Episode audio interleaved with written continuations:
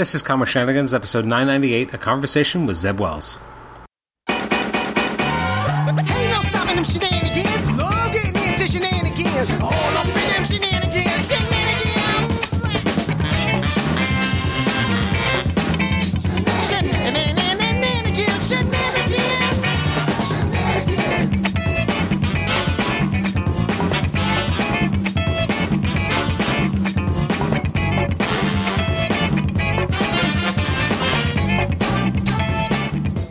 Welcome to the Comic Shenanigans podcast. I'm your host, Adam Chapman. This is episode 998. It's another conversation with Zeb Wells. I previously had the great opportunity to speak with Zeb uh, back in June 2016 on episode 382, as well as last year uh, back in July um, on episode 896.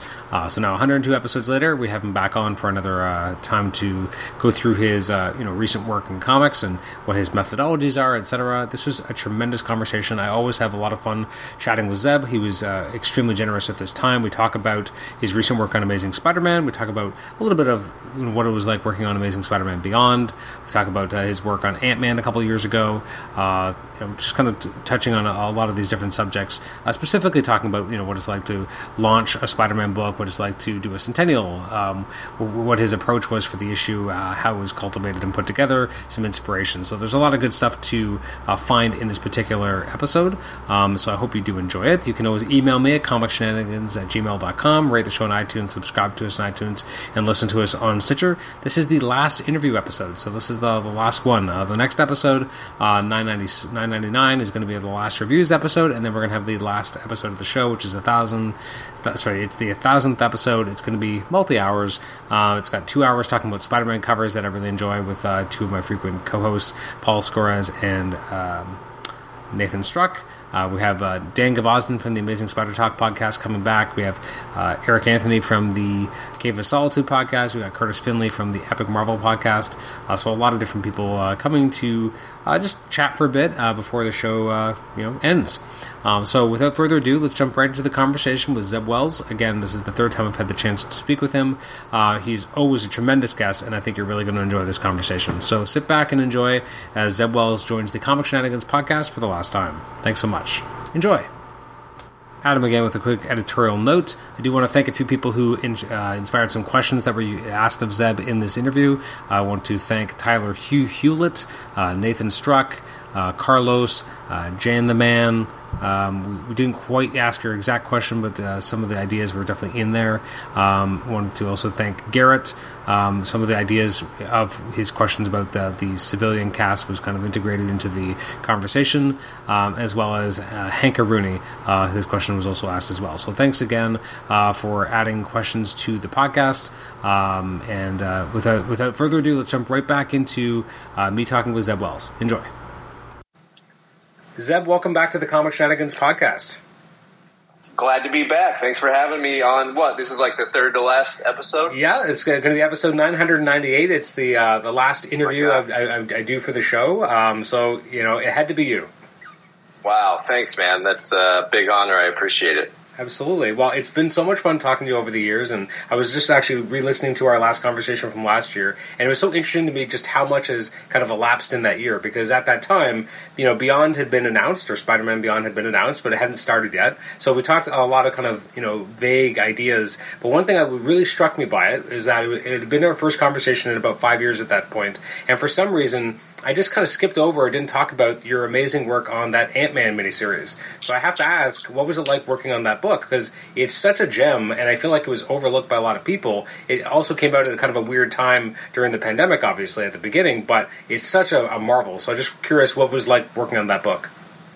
Yeah, that was the first thing I had done back at Marvel. Uh, Spider Ham might have come out first or around the same time, but uh, Nick Lowe had, which we might have talked about this last time, but Nick Lowe had started wining and dining me, which which in the comic book world means uh, you know a shitty lunch uh, in the ca- in the cafe or a restaurant close to the Marvel offices, and I had done a ten page story for Spider Man, you know, just a quick like cute little story and I decided that I man I didn't have much to do. That was like after Supermansion had been canceled, mm-hmm.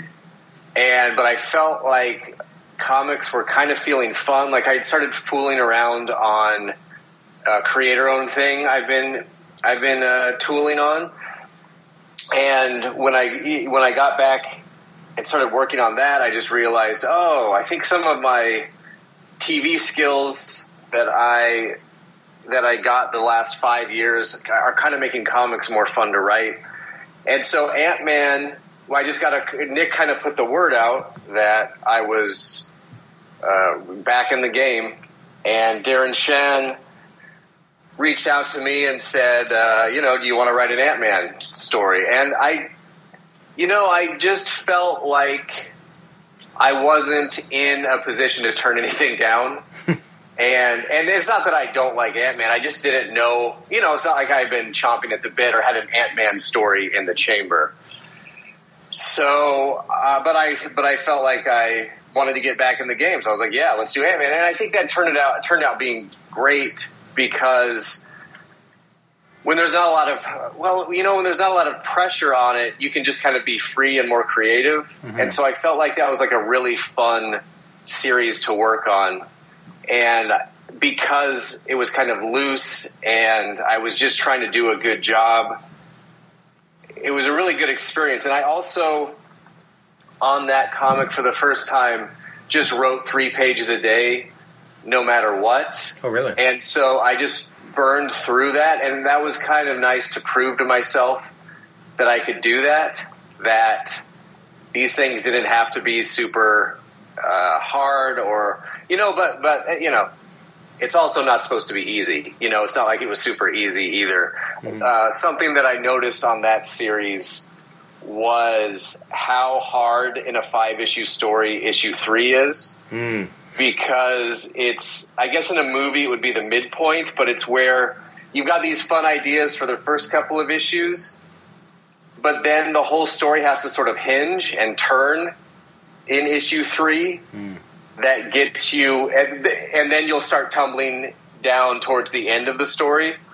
But that third issue, you've got to sort of wrap up what you've been doing in the first two issues and then just grab the ship and move, you know, steer it towards where it's going to go. And it's not always super fun. There's a lot of like longer dialogue balloons because you're mm. explaining more stuff and you're explaining why this means this and that. But that was also good because then when I got to the next one, I could relax when it got hard at issue three because instead of saying, "Oh, hey, you don't know what you're doing. The story doesn't make sense. This is this is over. It's never going to make sense." You can just kind of say, "Oh, this is the part where it gets hard. I remember this. It's going to be very hard for a little bit." Mm-hmm. It, as I said, it was a delightfully fun series. I mean, you have. Uh, really big stakes. But uh, what I liked about it was again that, that, it was also very small stakes, and that it was really about a man and his daughter. Uh, you have uh, you know world you know world ending threats as well, but uh, it came back to that kind of emotional core, which is you know a, common theme in your work is that you really kind of get into these characters going through very per, you know realistic and relatable you know even though they're you know wearing ant helmets etc and, and, suddenly you know uh, wearing bees as a suit there's still very human uh, aspects to these characters as they deal with very human issues. Yeah, I think at the end of the day, I don't think superpowers and special abilities ever really create a story. I think they create fun things and fun details for the story. But I think the story itself always it feels better if it's based in reality or or real human emotions or just really basic story stuff. Mm-hmm. I remember working on Supermansion, and about the third episode, you know, sometimes you'd get a note or there would be pressure from someone that like all the characters had to use their powers every episode or say what they did or what their powers were. And eventually I kind of just let go of that and realized that I did not care what all of their powers were. It, it doesn't matter to the actual story. Now, but once you have your story, you use those powers, you know, like, oh, thematically, what is, how does this power relate to the story? Blah, blah, blah. It's all, obviously we're all there to see these characters dress up and use their powers, but I am always interested in the other stuff as well. It did feel like you were definitely exploring like the kind of the limits and other things you could do with with uh, Ant Man's powers. Like as I said, just kind of wearing the suit of bees, really having you know in depth conversations with some of these these these bugs was so interesting and a you know natural exp- you know uh, uh, extrapolation of what his abilities have been. How early in the process were you sure I got to use Swarm? Like was it just a no brainer to you? Yeah, I think when you just start when you start looking at the villains available to you and you see that there's a man made of bees, you were like, what, what are you going to do? You got to do it. And I also, and I'm not sure if I just read this online and it's not true, but I remember like in doing the research that it was just said that he could talk to all insects. And you know, who knows what happened? Maybe that just happened in one issue, or maybe that is part of his power set. But I just thought that was awesome. And what I did is I started looking, I started looking into it as I, as I started doing research. I just started trying to reconnect with the love of insects that we all had when we were younger, mm-hmm. because they're fucking awesome. like you look at you look at what these insects can do and the different adaptations they have, and a lot of them are they're just like little tanks, and then they're also on top of it beautiful. And so I wanted to connect with the sort of the childlike joy of just being around insects. And related to that is when you were a kid and, and you could talk to an insect, like what's going through their heads? What are they thinking about? Mm-hmm. And I don't know, that just brought me a lot of joy as I was working on it. Uh, an aspect that I really enjoyed as well, which is really played for laughs but is very funny, is this kind of um, you know uh, relationship that Swarm thinks he has with Ant Man that they're buddies now, and that you know Yeah. he's, he's forever in his debt, and that you know Scott keep keeping on saying like you're a Nazi, keep your voice down, like I don't want anyone to know we're friends, was just a very very funny bit. Yeah, I, I like that. It was, it was, I think that was me grappling with having a Nazi character in the book. It's just weird. You know, I, when we were growing up, it wasn't weird because they were just like black and white bad guys. It was just, it was cool. Like, oh, we have supervillains in real, in the real world. And then, I don't know, suddenly it got weird, you know, like, Yeah, be- because uh, suddenly like uh, being a Nazi was more. It, it just people are trying to make it more of a gray issue, you know. And it's like, what the fuck is happening in our culture?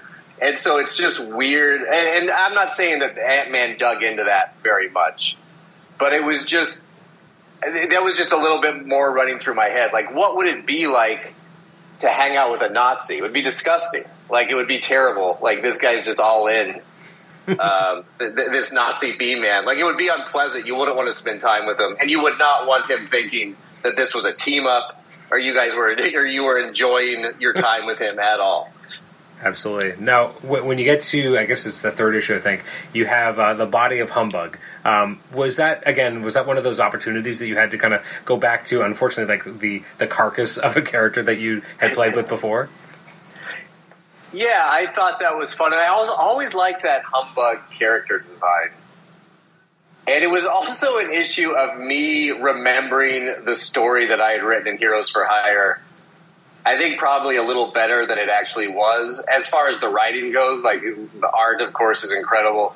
But I went back and read it, and you know, you read anything you wrote 10, 15 years ago, you're not going to be super jazzed by it. And I went back and read it. I was like, oh, should I be referring back to this story? But I think at the end of the day, it was it was fun, and I, I, I when I went back and reread that stuff, I did like super geek out on that uh, Clay Mann artwork and the Alvin Lee stuff. Like was so good. So I just kind of wanted to uh, pay homage to that. Have you ever thought about trying to reverse it or bring back humbug somehow? Well, that's a great question, but I, I, I think that I probably said everything I needed to say about humbug. But you're right, though. Like in the, you know, I, I, don't know why I didn't think of that, but humbug and Ant Man would probably have a lot to say to each other. Absolutely. Like it's interesting, like thematically, right? That they, they, they kind of fit together It was just because when, Yeah. when, when you first kind of mentioned that uh, humbug at all, I was like, oh man, are we going to see the return of humbug? And then sadly, just his you know just, just his body. Yeah. But uh, Yeah. but it, but it definitely like again, I remember that book. It was it was a fun kind of odd Heroes for Hire run that was very different from any Yeah. other Heroes for Hire, but very unique and fun and very you know interestingly en- enmeshed in its period with World War Hulk, etc. Um, and so I kind of like that again that you refer, refer to that stuff. You've said before how you know you you love continuity when you can use it, and so being able to you know be beneath the catacombs of you know where the where Hulk was uh, you know had his I guess his headquarters so to speak when he took over made a lot of sense and was a nice touch. Great, yeah. I, I hope it always reads like that because I, I don't know. I think that's the whole game with Marvel Comics. It's that it's its big story, and when you can do that, it's just it feels really good. Absolutely. Now, I do have a question just in general about uh, how much more you can kind of explain your whiteboard methodology for planning out a story, which I've always found so interesting when you've mentioned it. Um, when did you kind of adopt that, and, and where did that kind of come from, or where did that process come from? Yeah, the whiteboard came from 20 years ago when I first got the job writing Tangled Web of Spider-Man number 12. It was terrifying because I didn't know. It was just like, "Hey Zeb, would you like to write a comic? Here's a, here's what a comic script looks like." oh, okay. Okay, when I'm done painting houses for the day, I'll go home and, and try to uh, write a comic. Thank you.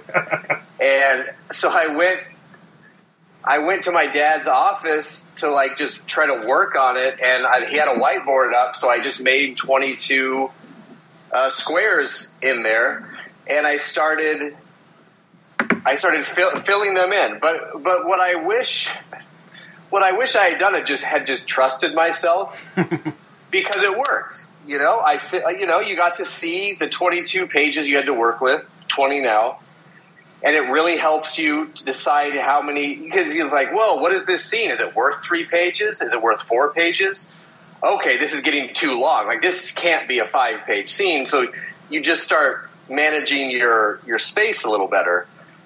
And what's weird is that I just spent like the last the, the next ten years you know, just rejecting the, that I might possibly know what I was doing because how could I have known what I was doing because no one taught me anything. Mm-hmm. But some, sometimes you can just trust your gut. And now I, I just trust the process. Like it, it makes my brain think about the story much better because it, just in a glance, I can see the whole comic at once. Mm-hmm. And then you just know you kind of get a feel of oh that looks like a comic. Oh that all makes sense. And then i like that it's on a whiteboard because i can just erase the whole thing if it's not making sense. And also with this job of writing which is very cerebral and all takes place in your head i think it is very important to like to to to give yourself tactile wins or things that you can see out in the world so you know you're doing work. and so it's not just it's getting this stuff out of your head because if, if it's all in your head you go crazy. It's it's it's too much. But if I can like pace around a room with a with a marker and actually like move and do things, I think it just keeps the it keeps your brain moving. And so now what I do is after I have it all up on the whiteboard, when I sit down to write my three pages, I'll take a piece of paper and I'll draw three pages and I'll write the name, the title of the comic book and which pages I'm working on. And I'll try to make the rectangles as square and perfect as possible. And none of this matters. No one cares what pages they are, what the comic book is named, whether the rectangles are square or not, but it, it creates a ritual that is pleasant and pleasing and fun, and that kind of lures you into doing the work and makes it less scary. And I think I talked about this last time, but there's a lot to this game which is discipline and ritual, mm-hmm. And developing those are never a waste of time. How how do you make writing feel good? How do you make the environment for you to do writing feel good? How do you just take care of yourself in the process of writing? And so the whiteboard drawing these three rectangles, it all just becomes part of this weird self care that makes me feel good as I'm doing this. Mm-hmm. When you were part of you know obviously the the spider you know the spider-man writer slack and also the um, the x writer slack was there a lot of talk ever about you know not about the main stories you guys were breaking but just about mechanics and process? And like was there anything you took from others to kind of try and add into your process? Or were others kind of intrigued by your process of you know the whiteboard etc like what was that give and take like or was there any? There was none, and that you you, you you you get to something interesting because I will often ask other writers, like mechanically, like nuts and bolts, how do you do what you do? How do you do it? What do you do? And no one seems to want to talk about it. And I don't know what that is, and I, I don't in in any way feel like anyone is ever like, oh, it's it's my secret recipe and you can't have it. It's not that at all, but it's almost more like, hey, I don't want to talk about this thing that maybe I don't even understand hmm. yet. That's what it feels like to me. I, I might be wrong, but when I started getting into my process and really breaking it down and realizing that the more I broke it down, the more structure you apply within that structure, you can be a lot more free, and then you can like relax and be as creative as you want. And and once I started realizing that, I was like, oh man, I want to know how everyone does this. Like, hey, do you write three pages a day? Do you just write? Because I've never gotten into more trouble in my entire life than when I just said, oh, I'll write when I feel like it. that that is like death. You're fucking dead. You're done. because guess what? You're never going to feel like it. It's it, uh, you know, and some people do, and and God bless them. But I need some sort of structure, and so I'm super interested in that. But I have found, you know, because if I'm in a room with Jonathan Hickman, I want to know how he does what he does. Period. I want to know down to the atoms of it. Um, how do you do it? How and a lot of times it doesn't feel like a, a uh, subject that people like talking to about, which I you know makes me really appreciate you even asking about it. I'm just, I I mean, as you can imagine, like it's it, from, especially from the outside, it's, I, you know, we all want to know how, how the sausage is made to a degree, and it- it's so interesting when you talk about it because it starts to make a kind of sense that I hadn't thought of. Like the idea of using the whiteboard the way you do makes complete sense. I would imagine that everyone should do that. Like it makes sense to visualize it because you're right. You're, if you're just thinking in your brain, how are you really able to structure things in a more visual way? Because it has to go to, you know, it's going to be, it's going to be a visual. So the idea that you you kind of use that as a way of formulating these what the pages and being able to understand. Well, now it's going on too long because you can visually see it makes complete sense. Like if I was writing, I'd be like, that seems like a pretty good method. So That's why I'm so curious about it. Yeah, and and uh, I am too. and I, you know, but and, and I, I do think some of the I do think some of these writers maybe just keep it in their head and start writing. Maybe not, but I I don't know. Um, but it was kind of fun. My my one, one of my friends started writing comics like a couple years ago, and he just asked me how I how how you do it, and I got to write him like a five page email, and like which was just like here's what you do, and and it just felt cool, you know, because I've been doing this twenty years now, which is wild, but it was just super fun to say, oh, look at all this stuff I've learned. You know, you, you, you do pick up tricks. Do you look back, like when you first, did, you know, uh, were learning how to kind of write a uh, like a script at Marvel? Did, does it make you laugh at like how what that was like? Like obviously you've developed your own style and what what a Marvel script for you is going to look like. Do you look back on those early scripts and do you shudder? Do you wonder like you know why couldn't you like relax more and just kind of you know let the artist do their thing or like how do you feel about your original work? Not just not the quality necessarily of the writing, but more the process that you put yourself. Because I know we've talked before about you know feelings of imposter syndrome and you know um, a lot of extra pressure that you put on yourself. That now that you've kind of been Zeb 2.0, now that you've returned to the industry, there's a little bit less of that kind of self-imposed pressure. So what other things would you kind of say to your younger self besides relax? I mean, that's it. That's that's all I could. I, it's just like trust yourself. I just didn't have any trust in myself, and this feeling that I couldn't trust my feelings. You know, does it feel good? Did, does how you're doing this feel right? Then just do it like that.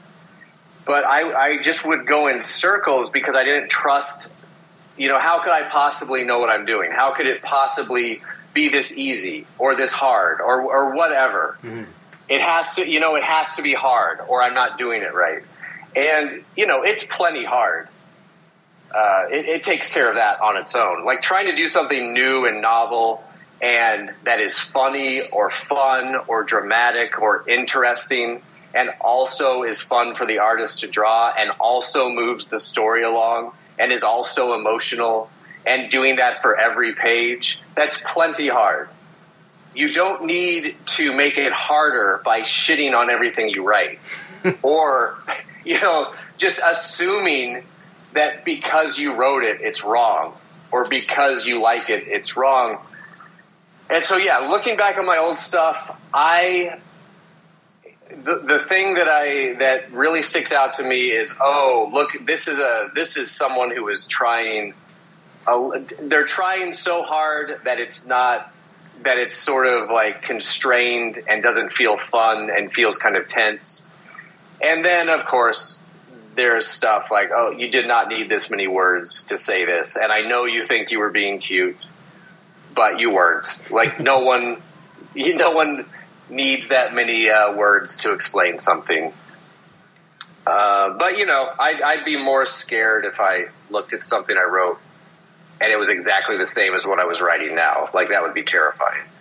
No, for sure. So coming back to Spider-Man for a moment. So obviously, like last year, you launched Beyond, and you had the you know the Beyond creative team, and so I guess my, I'm, I'm so interested in and curious about uh, obviously the kind of the back door or sorry uh, back room you know discussions. So when that was happening, when they were launching Beyond, did you know that you would you know eventually like uh, eventually after Beyond was over that you would be the one to kind of shepherd the new stories forward, or was it just always kind of planned? Beyond is going to be X amount of issues, and then it's going to be a relaunch after that, or like how how early in the process were you aware that you would be the one taking up the baton from the team?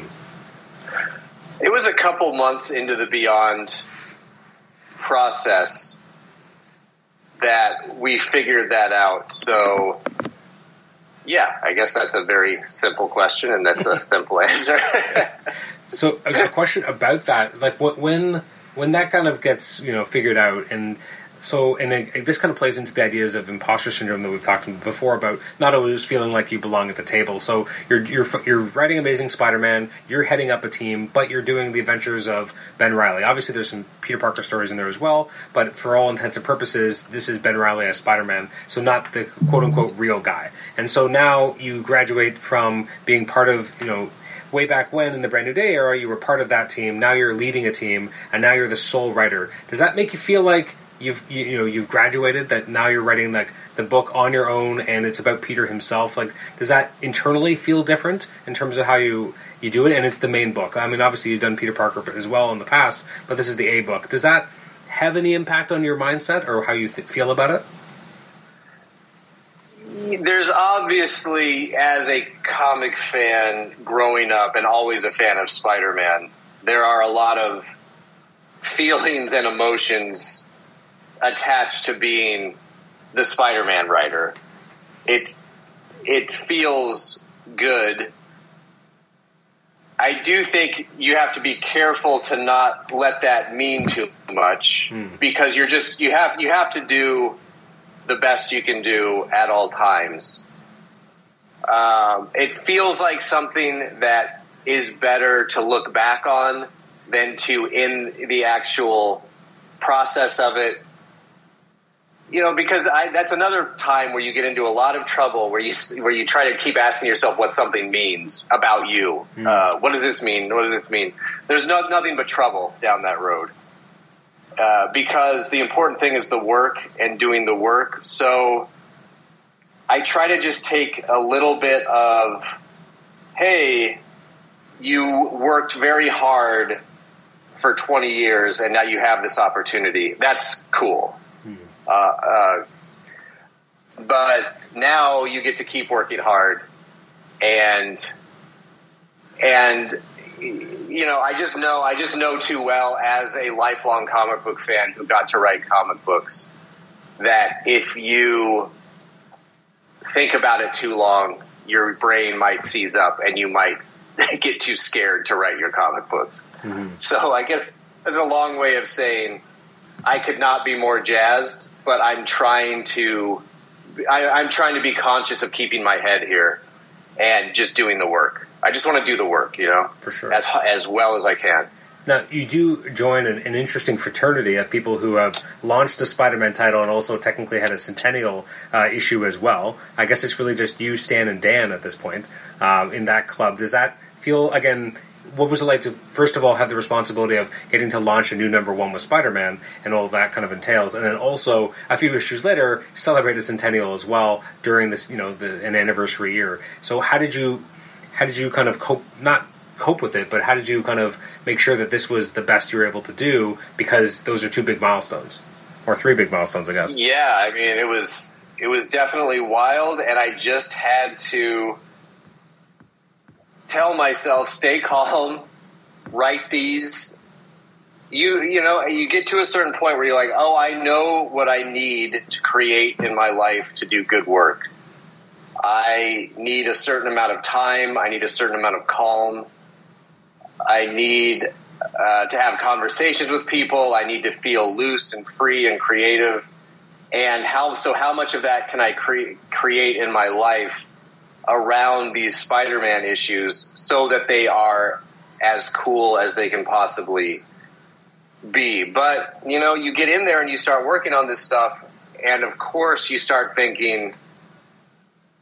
It's not enough. It's not enough. This is a Spider-Man number one. This is not enough. This is a issue 900. This is not enough. But you have to tune that out because in creative endeavors, there are, you can work something too long. You can work something too hard.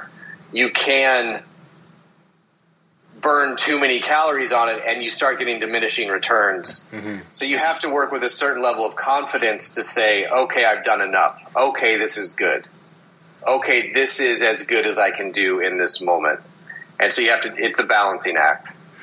Now, when you when you do something like a centennial, so I mean, obviously, if we look back at prior centennials, there's a high bar there. Obviously, we have the, the death of Aunt May issue 400. Um, you have the death of Spider Man himself in 700. So there's a lot of kind of big moments that happen in centennials. How do you approach writing a centennial for Spider Man? Um, do you want it to be something that's more evergreen and a little bit more, you know, this is a good jumping on point and a little bit less um, you know difficult and more you know easy to jump into, or do you try to make it more part and parcel of the rest of your run? Like what was going through your head when you kind of put through put together the issue? There was, I, I had an idea for a story that would take four issues in the Amazing Spider-Man run, and then I, Nick's just very early on. Nick was saying, "Hey." If we start this early enough, we could get a really good artist and get them to do the entire comic or the entire story. Hmm.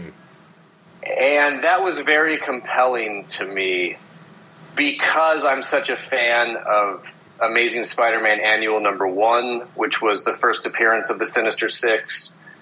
Steve Ditko, Stan Lee, those big pinup splashes.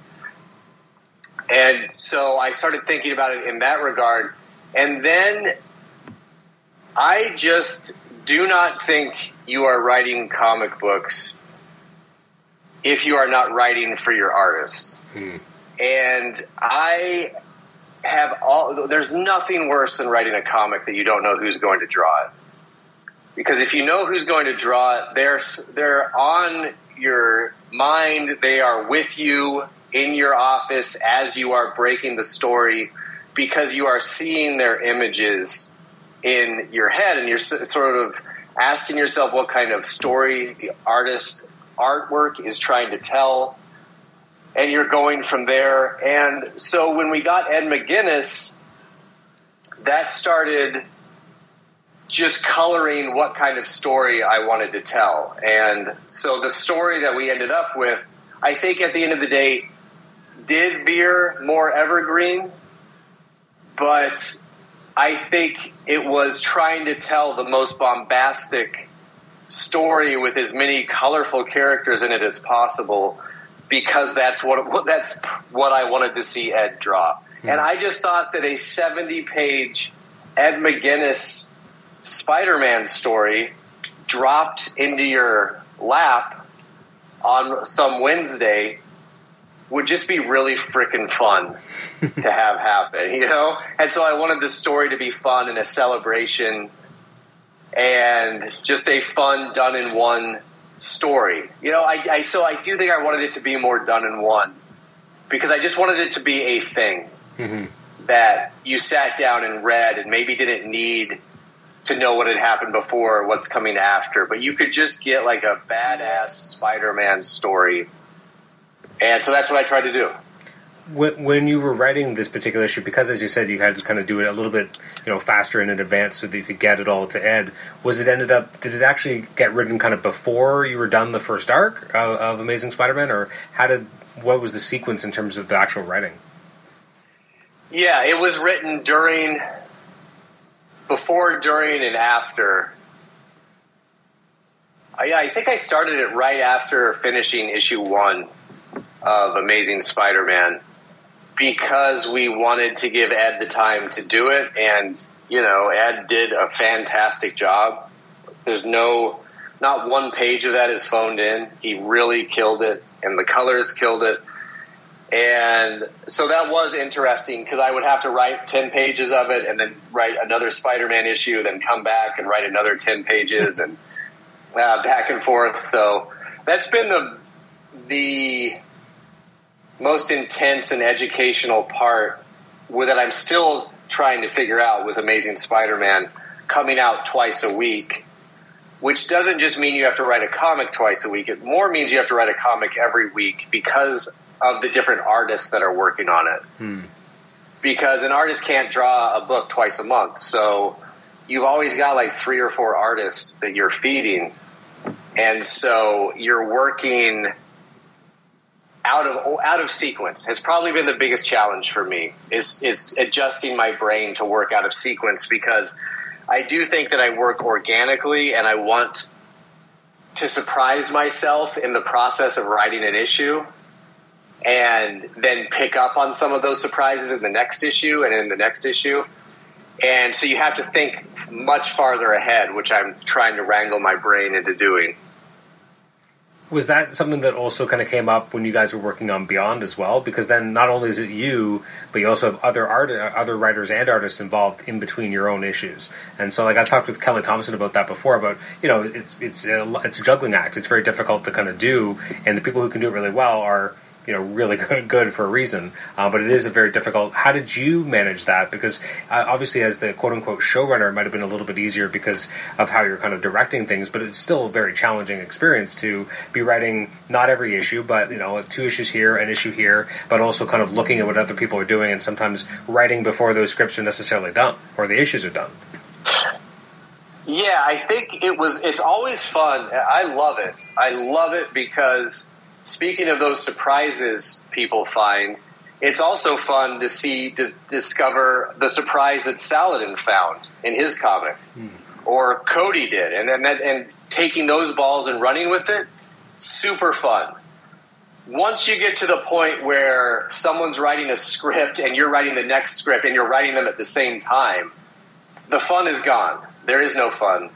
Then you feel a little untethered and it is not ideal. Uh, but that's where that's where the artistry and the and the you know rising to a challenge comes into play because it create it, it, injects a little chaos into the process. But if you can ride that wave, there's nothing wrong with a little chaos because it creates interesting, you know, new interesting art because you go somewhere that you didn't think you would go. For sure. Now, now that you're writing amazing, so a question I had in general is that so far, you know, we're, we're getting a little bit more of supporting cast check-ins, and even with issue 900, uh, you know, we have a lot of supporting cast kind of show up at, the, at this, uh, you know, ill-gotten birthday party for uh, for Peter. Um, what what does the supporting cast mean to you? Because there have been times in the book where supporting cast just kind of disappears, and it's unfortunate. But I would say that some of the best times is when it does feel like a lived-in universe, and characters are, you know, have personalities and uh, storylines that kind of dovetail in and out. So, what is it like to be able to really give life to that supporting cast? And how do you choose some of these characters? Because like even at the party, you have Vin Gonzales show up, where I don't think we've seen him in a long time. So I'm very curious, like what the thought process was on who to bring. Yeah, for the for the issue 900, it was who's available. Let's get everybody into a, a room for the anniversary issue. And then going forward, I do. I, I'm with you. I want to use as many of them as humanly possible and then put them into a you know put them into a room together and see what happens. But there are some like Norman Osborn having his sins taken away in uh, Nick's run, and that allowing us to maybe have Norman and Peter grapple with their relationship a little bit more. And then because it's a superhero book, how does that spin off into superhero adventures? Where quickly you're like, oh well, Norman Osborn being in the book for a couple pages every issue is going to be awesome and just by its nature create so many stories. So we've got to do that. and then aside from that, it's just, you know, it, but you are writing a line. You don't want to overstuff the book. And, and I always want to make sure that anyone in the book has cool stuff to do and we get to explore their interior life a little bit more. So some of the, su- supporting cast, just by that nature, become more fun pop-in characters, and then some of them take root. But it all it all comes down to what they can bring to the story, which at the end of the day will be Peter Parker's story. Mm-hmm. Now, one thing I'm curious is that like the, the the whole the, the new run has been like talked about and very enjoyable. I'm curious about the decision in general to kind of end the Beyond era with you know a cliffhanger of sorts. Of we see this moment with Peter and MJ, and then we kind of end, and then you start with kind of a mystery box in terms of what happened prior um, to issue one. What kind of went into that thought process as a way of kind of generating or moving the story forward? And was it important for you to be able to establish a time jump so that you could kind of you know move things a, a little bit more cleanly away from the prior status quo? Yeah, I think that was the intention. And it just, I don't know, it feels like it's more fun and I feel like it weights things more and just makes them feel a little more heavy when you see the fallout of it. And then you, when you reveal what happened, you, you know that it's important and you're filling in the blanks. I, I like that. And I liked that in my New Mutants run. That was really fun for me to have Illyana come back at the beginning mm. of that run and say, "Hey, some bad, bad stuff happened," and then over the course of twenty some issues, you explore and reveal what she was talking about.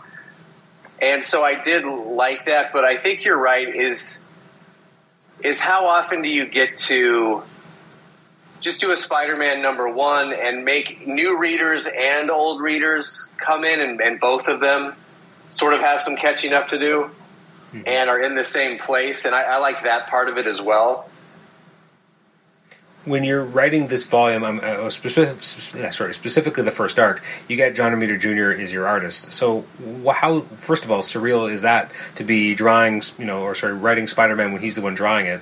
And because of his kind of legendary speed, he's a very fast artist. Um, did you ever find that you were kind of racing to keep up with him?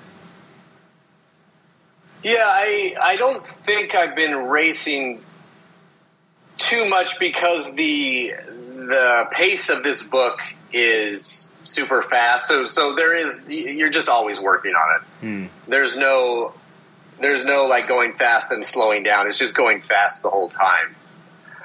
But I would find I, I would say that I tend to write issues for him so fast because I love his artwork so much.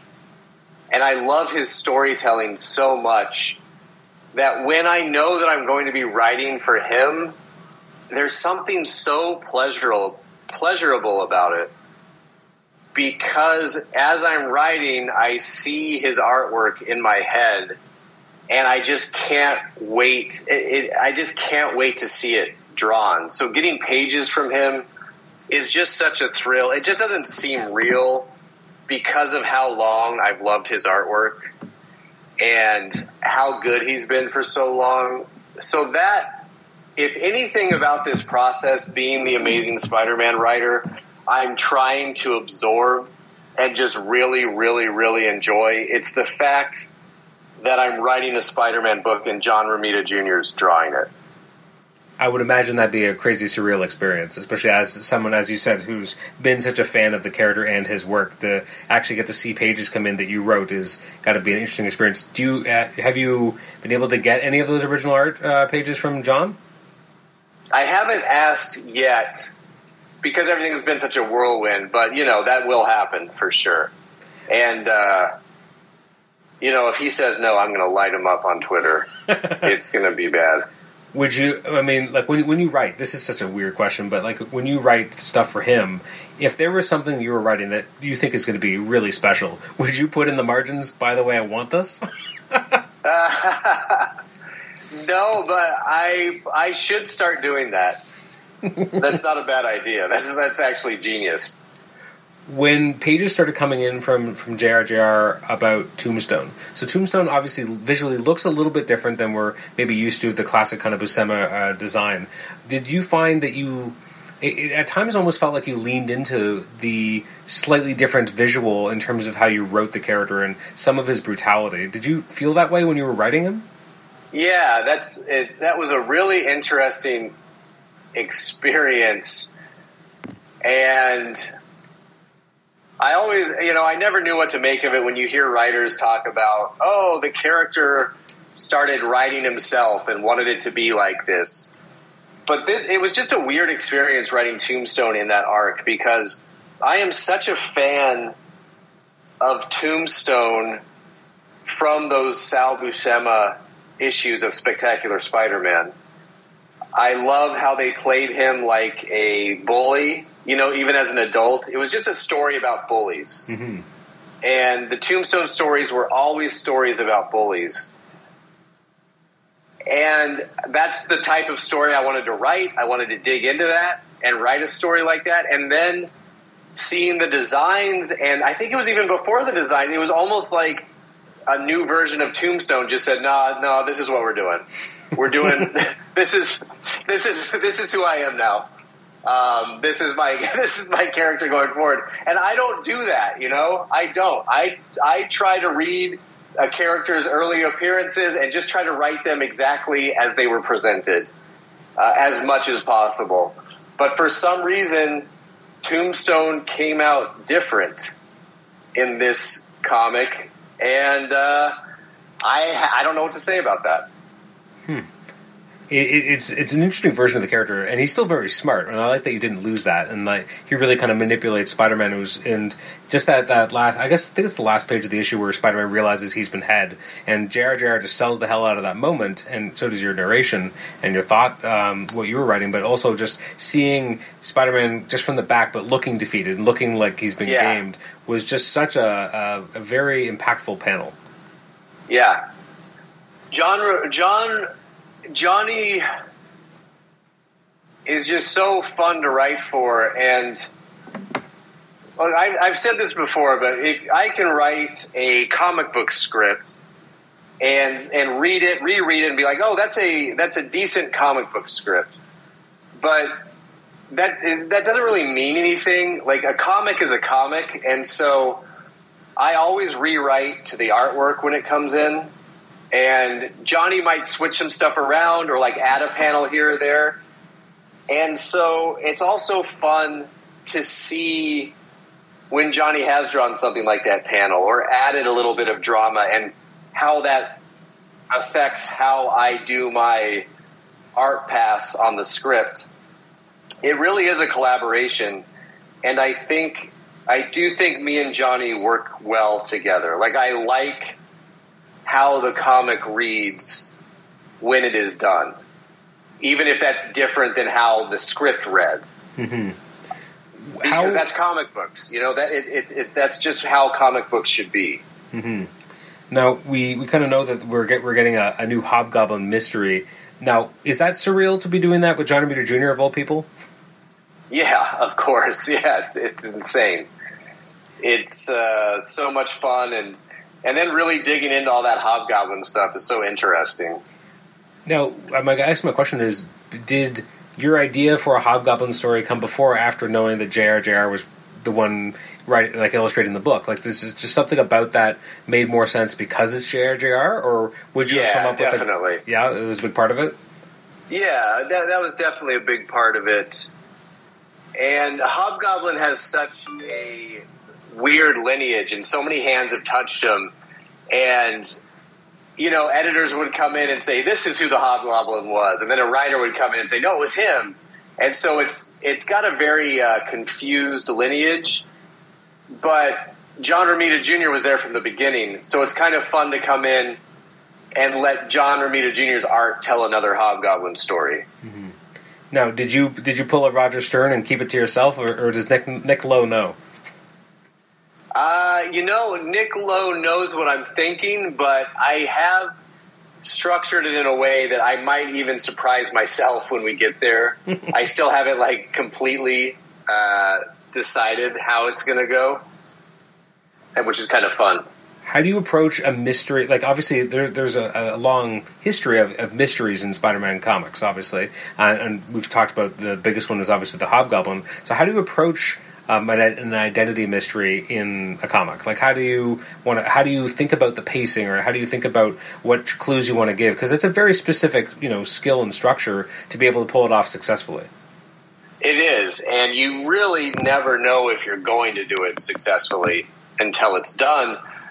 Because as you're telling the story, what you wanted to do, like start, might start becoming too obvious, and then you're like, okay, well, I don't want to do the obvious thing, but then you don't want to do something completely out of left field because people will be furious. And so it's one of the hardest things to do. It's it's a super hard balancing act that I think you're working on the entire time.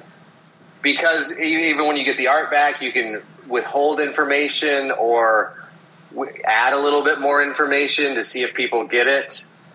And that will be happening up until the very end because one of these identity mysteries is the, is the hardest thing to do. Absolutely.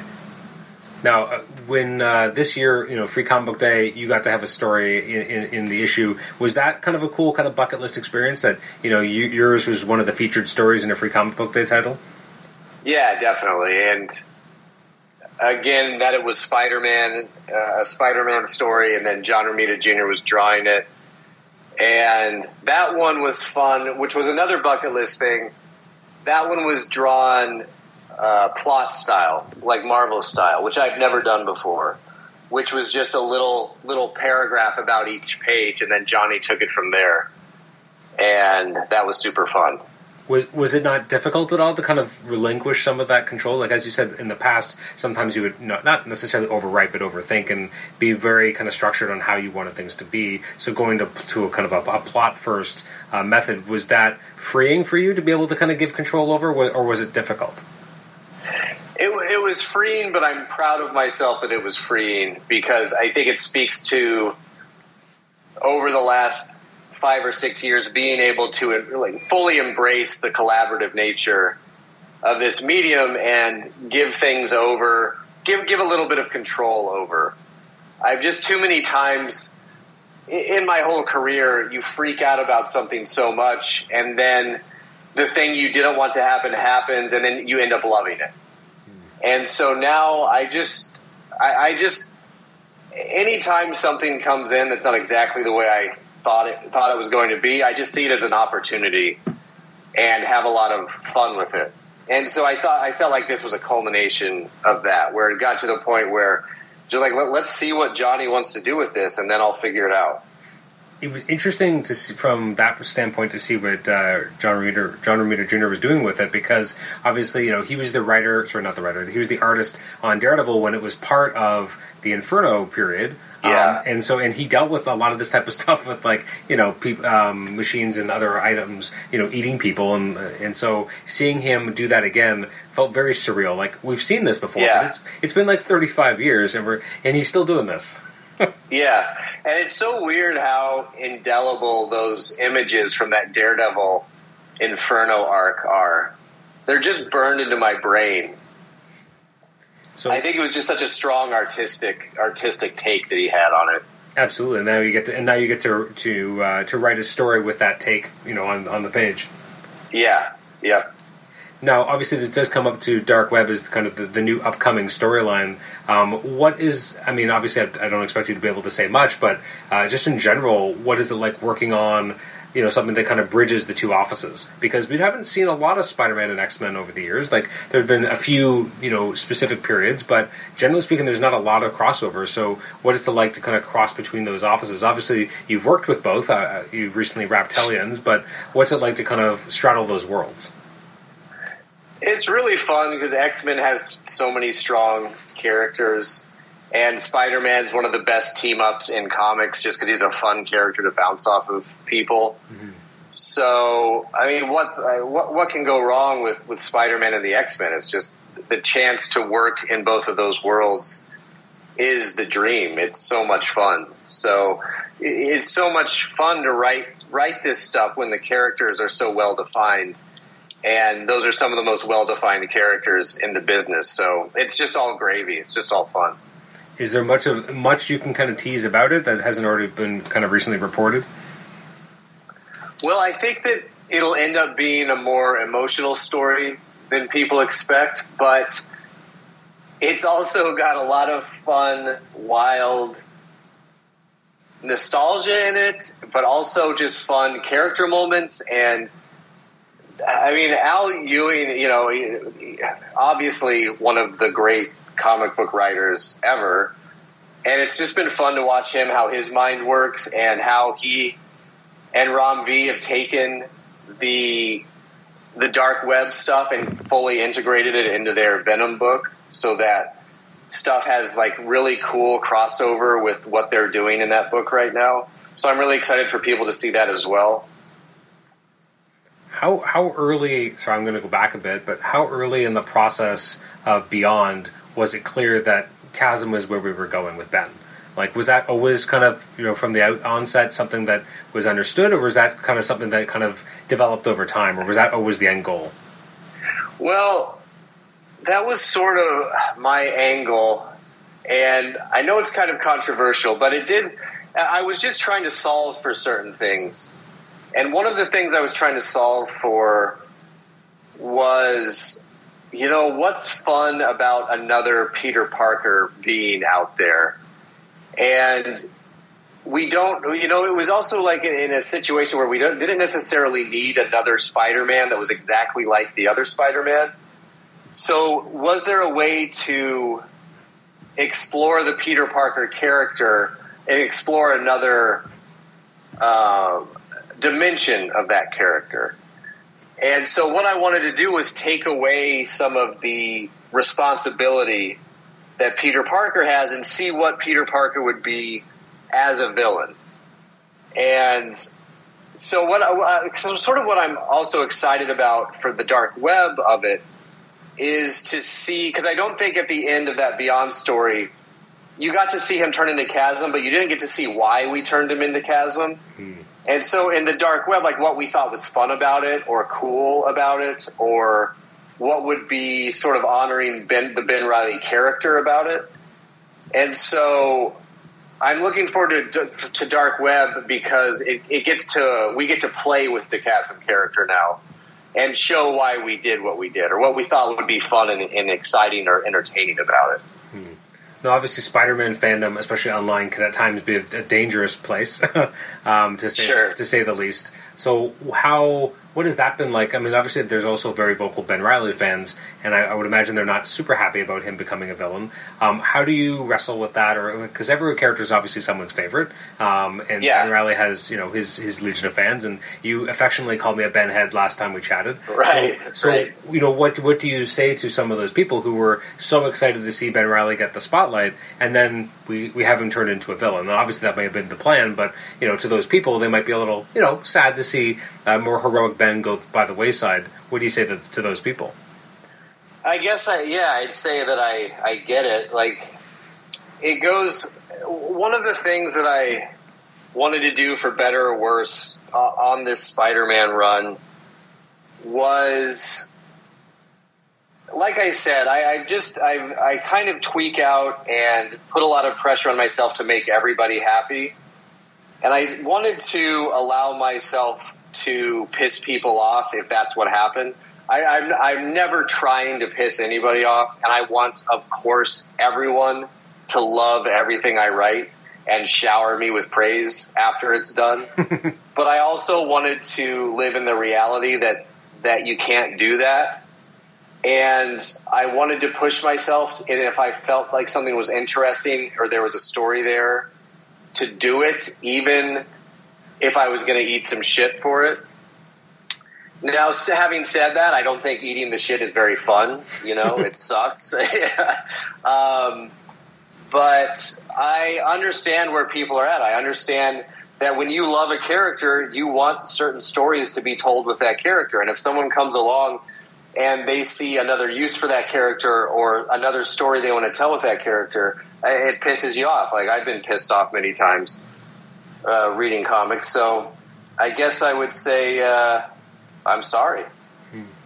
I mean, the good thing about comics is that we still have those issues. You know, we still have the. If you want to read Yeah. Ben as a hero, you, there are still issues to read that. And J- uh, JMD just recently did a miniseries exploring, you know, Ben Reilly's time as Spider-Man back in the '90s. So, I mean, there there is content out there for for Ben Reilly fans. It just, I guess, my takeaway is that it feels like Ben Reilly's had a kind of a rough go over the last, let's say, five to seven Yeah. years, and we kept getting kind of slightly villainous turns of him. So it felt like maybe this was the chance for him to be a, an outright hero again. But at least, you know, if you're going to make him a villain, this did feel more, a little bit more organic than, than some of the prior, you know, turns that he's taken in the last. Yeah, and and yeah, I think it is organic for me. But what I what I do think that I I'm just older and I didn't. You know, I just feel like like what you're saying. People have their favorite characters, and I do grapple with the fact that if other people had different ideas for what they wanted to see out of that character, I really do have um, sympathy for them. Um, but it, it just sucks that uh, everybody comes into these characters at different times Hmm. and has different thoughts about them. And there are things that people want. And also with the Ben Reilly character, look, like he can get his memories back. He can become Ben Reilly again. There's nothing. I, I, you know, I would never do anything. I would never want to do anything permanent to any of these characters. And you know what? Frankly, I couldn't Hmm. because another writer could, can always come along and uh, do something else with what with what you've been doing. You know, Sure. um, I, and I just so it's hard for me when a character has had such a hard go of it because sometimes I feel like, well, maybe that's the kind of story that character is trying to tell. You know, maybe that not it, it's just hard. Fiction is hard. These characters that we love are hard because if you if you give them a happy ending, the stories end, hmm. and that's just that's just the nature of the beast. Give them a happy ending. No, no, sorry, this is comic books. None of these characters you love are going to get a happy ending because they're not. Their stories are not going to end. And so, in that world, bad stuff is going to continually happen to these characters, and they will come, and then they will crawl out of it. You know, crawl out of it and have a moment of happiness, and then it will all be taken away from them again. Uh, it's the nature of the beast with with a character that's going to be have that's going to have stories told about them in one continuity for 60 years. Or in Ben Reilly's case, what, we're creeping up on 30 years now? Yeah. 25, you know? So uh, I, I have a. I know we have to let you go in a moment, so I just have a few quick. Uh, I'm going to try and hit you with some quick questions. Um, you recently ended your run on Hellions, which, speaking of you know, kind of sad endings or unhappy endings. Um, first of all, so sad to see that book go because it was so enjoy darkly enjoyable. Um, but did you always kind of know that um, you know Nanny and Orphan Maker were going to you know go into the pit? Yeah, I mean, and there were different versions of the of the story. There were some versions where all of them went into the pit, uh, but it did feel like Nanny and Orphan Maker were going to go because I always felt like Nanny and Orphan Maker didn't again didn't know exactly how it was going to happen, but Nanny and Orphan Maker had that good codependent relationship that would keep them from growing too much, would keep them from getting to be full hero status because they're holding each other back because they're in a dysfunctional relationship. Mm-hmm. And and you talk about childhood trauma expressing itself in, in adulthood. Peter was just that running around. Orphan Maker has not even grown up enough to escape his trauma, so he's that's pulling him down into the pit, no matter what. And then when I realized that separating those two characters, and then having Nanny show up and go into the pit with him, for me, that's just like a that, was just too meaty to keep on the table. I really liked that moment. Well, especially as, as she you know sings him a song as they go into the pit too, right? Yeah, because because codependent, dysfunctional relationships. The reason people stay in them is because they provide a comfort and security because it's what you recognize, and it's scary to leave things that you don't recognize and aren't comfortable. And so I think that just sums up a dysfunctional relationship because it's like, oh, look, they're back together, they're comforting each other. And they are both completely screwed because they have chosen they have chosen to stay in this weird dysfunctional codependent relationship So speaking of dysfunctional relationships, you also finally get Alex uh, gets his wish and Madelyne gets returned. Although obviously not all is right with Madelyne. Um, what was it like, kind of writing that? And because there's such an interesting interaction when they first see each other, and she's so happy, and she's just like, you know, basically saying, "I have no agency here," and that's such an interesting thing for her to say immediately upon resurrection. So, what was like kind of crafting that experience between them? Because that's what Havoc had been, you know, trying to get for so long was this return of Madelyne, and it's not quite perfect. Um, and obviously, it's going to be a lot worse with Dark Web on the horizon. But what was it like to kind of craft this? that was interesting because i thought it was very meaty that she finally gets resurrected and treated as a person but she isn't she's resurrected to keep alex happy so which sticks with how that character has been treated her entire existence, which is she has no agency. She exists as she relates to these Summers men. And I think if I had if I had courage, I would have brought her back and not shown a light on that, and just had her and, and let another writer deal with that. But I didn't want people. I got scared. I didn't want people to think I didn't see what was happening, Hmm. or didn't you know didn't think. I didn't want people to think that I was. Or I thought that was cool. You know, you know, you know. If I had more courage, I would have had.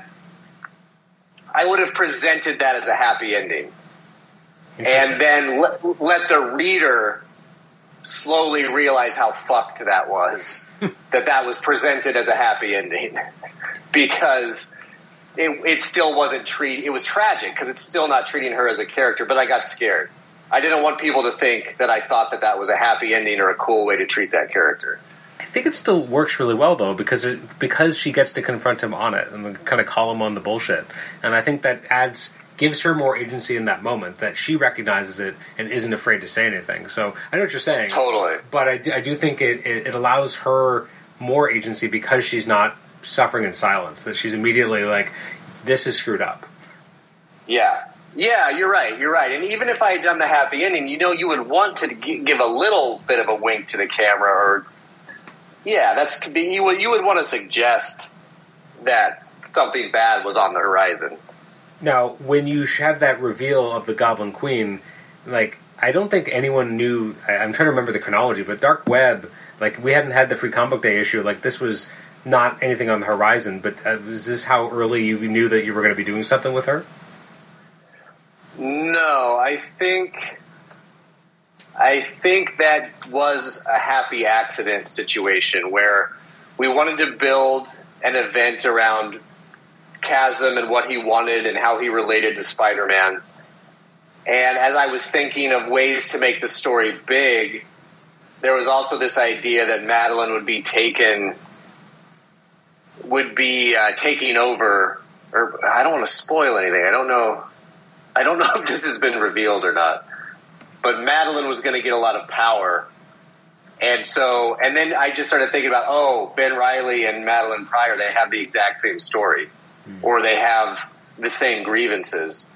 And so I pitched that in a meeting, and people were, I was like, is that too much? Because, you know, I, I've been, I, I really go back to the limbo well a lot and I just told these X Men stories, but everyone, but everyone in the room was like, "Oh yeah, clearly it has to be that. Like that's that's the story." And so we ran with it. Okay. So now I'm gonna, as I promised, I have a few quick questions, and I'll let you go. Um, one listener asked, uh, "Is Peter's mental journey in the first five issues of the new run on ASM inspired by your own kind of mental journey into comics?" Hmm. What parts I mean, I, I, I would guess there's something to do with it because it's it's pretty emotional. Oh, will you ask that question one more time? Yeah, so they said, is Peter's mental journey in the first five issues inspired by your journey into comics? I wouldn't say it's consciously inspired, but I would I would guess that it is subconsciously inspired because all, all these stories, it's you're, you're just sort of animating feelings that are inside your body and giving voice to them. So I do think that I was going through some stuff when I was writing this thing. And I'm sure in five years' time, I'll look back on it and go like, "Oh yeah, I wasn't even trying to hide it. That's exactly what this is about." Next question is uh, What is one thing you hope people take away from your work on Spider Man?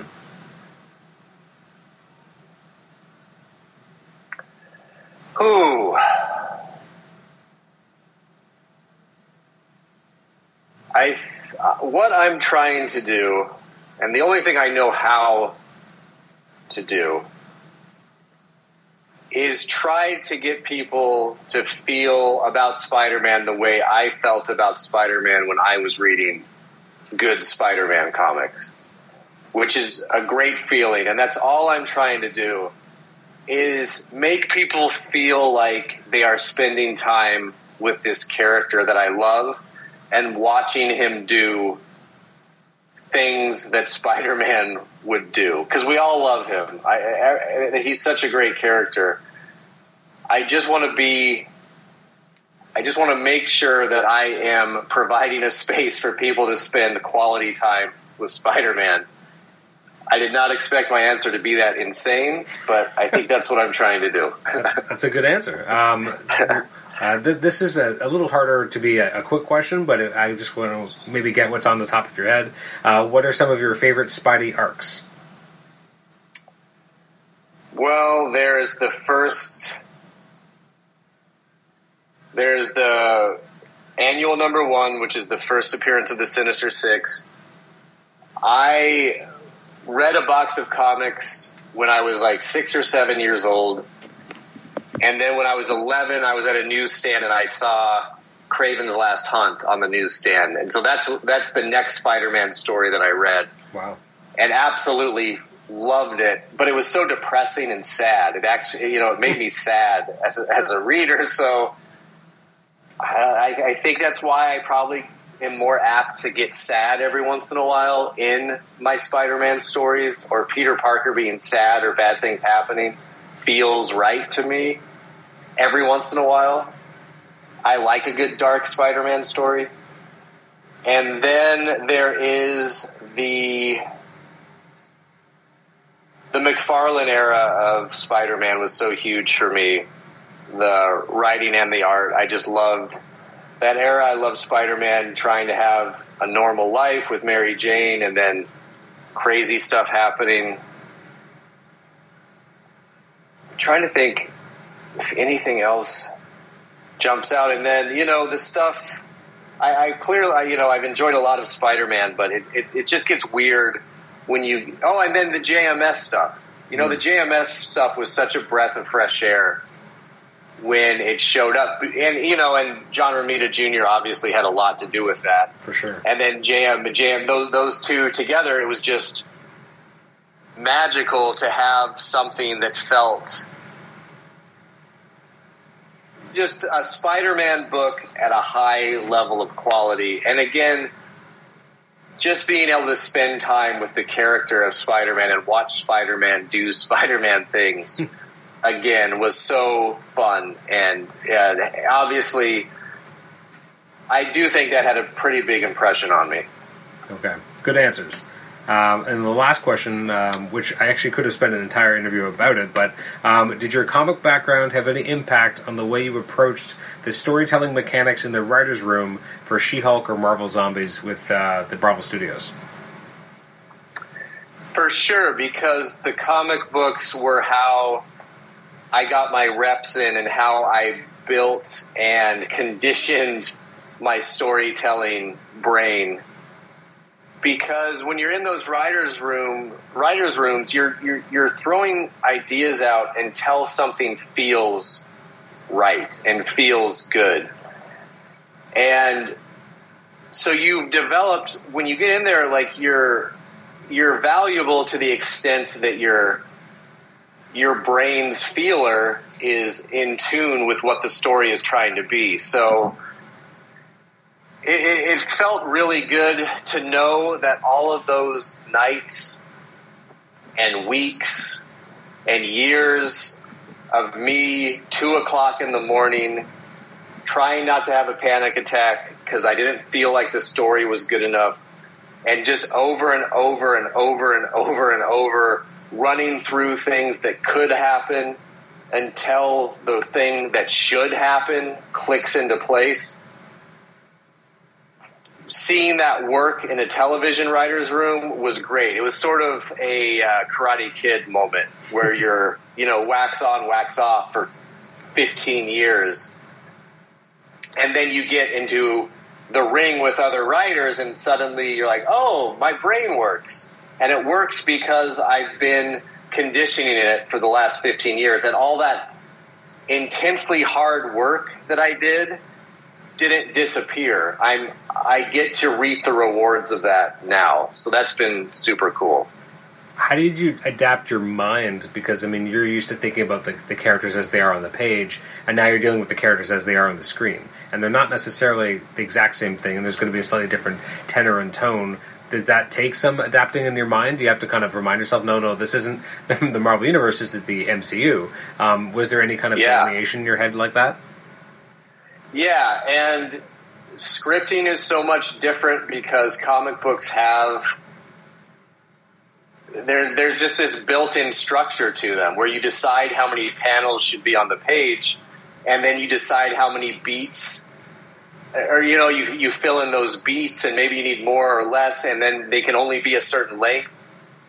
And writing the scripts for live action you're hearing the actors voices in your head but you don't know how many pages you have. So having to adjust my brain from something that had these parameters to something that didn't have parameters was very challenging. Like I knew when I had written a good comic book page that made sense because because I had just done it so many times. Mm-hmm. I had less of an idea if I had written a scene that makes sense or was good or because I couldn't feel the structure of it in my head. And I think I've gotten a lot better at that.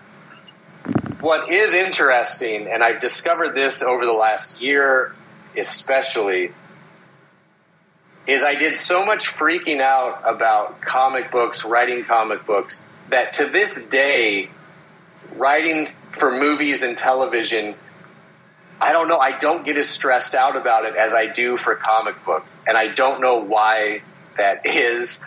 Maybe it's because I love comic books so much, or because it was my first professional work, or I've always wanted to, I don't know what it is, but it's somehow given me this idea that like the comic books is the hard stuff, and then I'm able to treat all that other stuff as fun stuff. So the comic books are deadly serious, and everything else is is just for fun, you know. And even when that other stuff is paying me more money, it still feels like, well, that's this is just me tooling around. I'm just having fun here. but then, but then I get back, and it's time to write Hellions number eleven, and it's like everyone stay away from me. This is this is serious. Okay, this has got to be perfect, and it's serious, and I've got to get my soul into this thing. Uh, it's just it's wild. It's wild how this stuff works. Is there something to the immediacy of the comics too? Maybe because like when you write a comic, you know it's not going to be that long before you have a finished comic in your hands. Whereas there's a Yeah. sense of disconnect when you work on TV or any type of film production, where it could be a long time before. Uh, like when we talked last year, I think you had initially kind of finished up in, in the She-Hulk uh, writers' room at the time, and that show's Yeah. still not out. And so like that's how Yeah. much of a disconnect. So maybe that's why you're able to kind of have a bit more fun with it because it doesn't seem as immediate.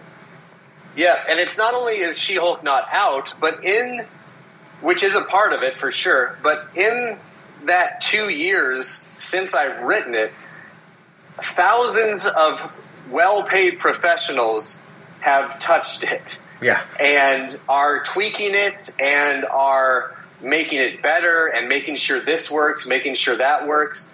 And so by the time it reaches the audience, yes, I am very proud of what I did on the show and, and what I contributed. But there's a no universe where I'm I'm the author of that. You know, it's its own thing where many people have touched it. Comic books, they're going to be out in a month, and my words are going to be directly in front of your face, and you're going to read them. And the hands, there, there's so much, so many fewer hands that have touched it that there's no. I, I think there's nowhere to hide as well. Hmm. It's just my words in your face with the art, and, and of course it's all working together, and there are other hands touching it, but there's nowhere to hide. And on top of that, I just know what it felt like when I was a kid and when I was in high school and when I was in college. I know what it felt like to read a great fucking comic. And I know what it feels like to read a boring comic. And I want to I want to write good comics that people put down and like feel good after they've read them and like, "Oh, that was not a waste of money." I, and and I feel personally responsible if people don't feel like they got their money's worth from a comic. That would be the worst feeling I can think of. And so when people do think I wrote a shitty comic, I, I, I look, I've got to tune a lot of that out just to keep working, but it feels fucking terrible mm-hmm. because I want people to love the comics that I write. That's the reason I do it. I'm trying to transmute love to the the reader. I want them to feel loved and taken care of and feel like I cared about the 20 minutes that they are going to spend reading this comic. And that's very important to me. Very well said. Well, I can say as a fan of yours for many, many years that I have gotten a lot of enjoyment out of your comics, and they've been uh, from Batlin Jack to Elektra to you know your recent stuff with Hellions. Uh, I again, I loved Ant Man, and I love your you know your current stuff on Amazing Spider-Man. So I, I hope you continue to stay in comics for a long time. We lost you for a few years. That was our loss, and so I'm so glad you're back. Appreciate it, uh, Adam. And look, I don't know if you're in a hurry, but I, I have a couple questions for you. Sure. Uh, and maybe you've done a whole podcast on this where you talked about it. And if you have, feel free to cut this out of this podcast. Um, but you've done a thousand episodes of this thing. Mm-hmm. Now, how do you know it's time to quit? Did you start doing this podcast knowing that you had a itch to scratch and at some point that itch would be scratched? Did you just keep doing it and suddenly you felt like it was time to stop? How do you see this body of work and how did you know it was done? That's a good question. Uh, well, when I started, I don't think I had any any idea what I was doing. Um, I think I was just like, you know what? There's a lot of podcasts coming up. This is would have been 2012 because it was we're celebrating the, t- the 10th anniversary of the show is when we're ending it. Um, and so as the years went on, my life changed. Um, you know, I my job became more intensive, so I had less time to kind of divert and spend on comics. I when I first started. I had no kids, and now I have two kids, and so that takes up a lot of mental bandwidth. And so I, I think I felt a few hundred episodes ago that I was like, well, now that I'm like 700 or 800, I should keep going to a thousand. I think that was always kind of the, you know, Uh-huh. the big the big round number. And then once I was at 900, I was like pretty sure that was true. Um, but it, it, it, I've had a lot of mixed emotions about it, to be honest. Um, I've loved doing it. I around issue episode 250 is when I started doing a lot of interviews. Um, it's funny because my wife used to make fun of me because uh, for a while I thought it was only going to be like for a little bit. I didn't. I thought I was going to run out of gas or you know people would stop saying yes. So I kept calling it the uh, the summer interview season, and it just never stopped. Uh, and I was very lucky that you know I kept reaching out to people like yourself or Chip Zdarsky or Ron Frenz or whoever it might be, and people were so gracious with their time that I got to talk about a lot of comics that I've loved over the years with the actual creators, which has been invaluable. I think when I started, and maybe I thought that it would be one of those bigger podcasts with really big, you know, wide net in terms of people listening. That never really happened. I think that's a lot to do with me not really knowing enough about how to, you know, put it out there into the world and not really having the, um, the not emotional bandwidth. That's the wrong word, but just not having something in me that to, to really promote it enough and i think part Mhm. of that's just kind of being a little self-conscious about things and also just in general i didn't have the energy i have a, a debilitating sleep condition that has left me feeling exhausted 100% of the time and thankfully Mm. i'm able to keep going because i have a my acupuncturist has been able to, you know, resuscitate some of that energy, but it's been very difficult. So as that's gone on, it's just been like with all the other things kind of pulling my focus. I just thought that maybe this was the the, the only time, and if I I would be upset if I, you know, kept going and then was like, oh, you know, I got to stop. It's, you know, episode 1025. I would have felt like I, I missed an opportunity. So I'm definitely going to miss it. There's things I'm going to miss. I'm going to miss, t- you know, having a reason to talk to people like yourself and being able to pick your brain about things has been so invaluable. And so that's the part I'll miss the most. Um, but the mental energy of, you know, scheduling, putting together episodes, that kind of thing, that I'll, I'll feel good about not having to do that. And also not feeling like I have to be on top of every comic that comes out so that I have a knowledge base. Um, and being able to slow that down and maybe pare down what I'm reading a little bit and uh, you know still enjoy the books. I always have. But you know that became a part of it too is always trying to be on top of things or you know every ep- other episode that I did was a reviews episode. So you know when I first started no kids no other you know things dragging my time I used to do like 20 books a week and now I do like two to four because I just don't Yeah. have that energy anymore and I don't have the time to read the comics so it was a really hard decision and I don't think you expected such a long answer but um, yeah I, I thought that you know what if I'm going to end it let's end it on my own terms. Let's end it on episode 1000 there's something round about that. As I said it's going to come out on the 10th anniversary of the show which I thought was a nice way to end it as well and I'll definitely miss it but I'm very lucky that I have a few podcasters that I know that I can periodically show up on their shows so if I still want to talk about things I do have an avenue. Um, I just won't be the one driving the show and to be honest that's probably a good thing because there's a lot of stress with being the one on charge and so being able to guest on someone else's show and you know just talk for like an hour and not have to be the one coming up with all the questions or the or the topics etc is going to be nice and nice and freeing Yeah, well, and I did expect a long answer. Of course, you've done it for t- ten years. I think it will be very interesting for you to see what happens when you have like a chunk of your uh, life back and sort of your passion, energy back. I know that when I quit comics for five years, I realized that I had, uh, you know, interests and hobbies that I wanted to do that I wasn't doing when when I was writing comics. And then when I started writing comics again, those all the drive to do that stuff went away again. because I just think that I'm very passionate about comics, and so it drains it just like some of that energy away. And you've been doing this for ten years. Clearly, you're passionate about it because it sounds like a lot of work. It's like what two of these things a week. Basically, yeah.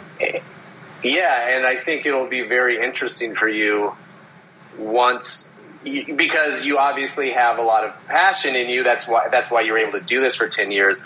And now that that's not that passion isn't going to go away once you stop doing this. It'll just get diverted into something else, and I think it'll be very interesting for you to see, wh- you know, like what part of your uh, interests light up after this. For sure. I've talked with uh, a fellow podcaster, and I, I guess technically we haven't officially announced that we're working on this, so um, th- I'm going to mention it anyway. But we've talked about, you know, taking, I've obviously done a lot of interviews over the years, and so starting to cull those and maybe, you know, start to collate them and put them into a book format, um, you know. Yeah. And that, that would be the, kind of the next natural place to go. And, you know, if we sell anything, that'd be great. But really, it's just more about, for me, being able to have a way of, being able to say, well, this was 10 years of my life. Do I have anything physical to show for it? Right now, I have, you know, I have, obviously, I can download the episodes and I can, you know, they're on iTunes, etc. But being able to have that in some sort of codified book format would be really special to me. Be able to say, like, you know, these were the conversations I had with people. Um, I also don't always have the best memory, so being able to go back and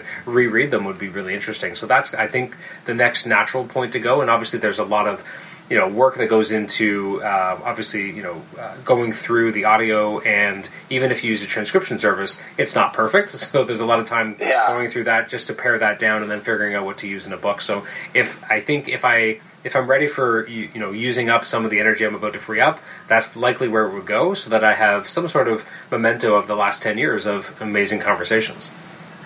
Yeah, and it'll, I think it'll be fun to go back and sort through that ten years, and you know, you'll probably pick out themes from the interviews, and and I bet it could be, it could be a pretty pretty good book. And, and I just want to say, like, I think that you've been able to do this for so long because I think your uh, the the work you do does come through in your interviews. You know, I've never felt like it was hard to talk to you or that I was doing all the work. Like I feel like your questions are very well thought out, and I don't think you can do well thought out questions unless you actually care about something. So, uh, good job, great podcast, and I appreciate being on uh, three different times. That was really cool, and and uh, being able to sort of track the career with somebody has been really fun and valuable for me. For sure. Uh, My my biggest regret is that uh, when you're finally coming to Toronto in a couple weeks, that I won't be here. Um, so please Yeah. come back next year. Um, I will be here. so please come back to another fan expo because it'd be nice to meet you in person. Um, I, one of my uh, my best friends, who's uh, I've mentioned him in the past, he's such a huge fan of your work. So he's uh, you know very excited about. He's trying to figure out if he's going to be able to make it down because he'd just love to meet you. So hopefully that happens. Nice, yeah. Tell him to say hey if he does. Absolutely. Well, again, thank you so much for so much of your time. I really appreciate it, and not just today, but again, the other interviews as well. It's been really interesting to kind of get inside your brain and understand more about how you make comics, why you make comics, and you've had a lot of really interesting answers. And as I said, the idea of the whiteboard is still something that sticks in my mind as such an interesting, like, why wouldn't everyone write a comic book that way kind of idea. Right, right, right. I'll send you a pic, a picture of it. Um, I'll email it to you. Absolutely, that'd be awesome. Well, again, thank you so much. Right. I'll let you get back to your evening, but thanks so much for being on the show. Thank you, Adam. Appreciate it. Have a good one, man. You too. Bye.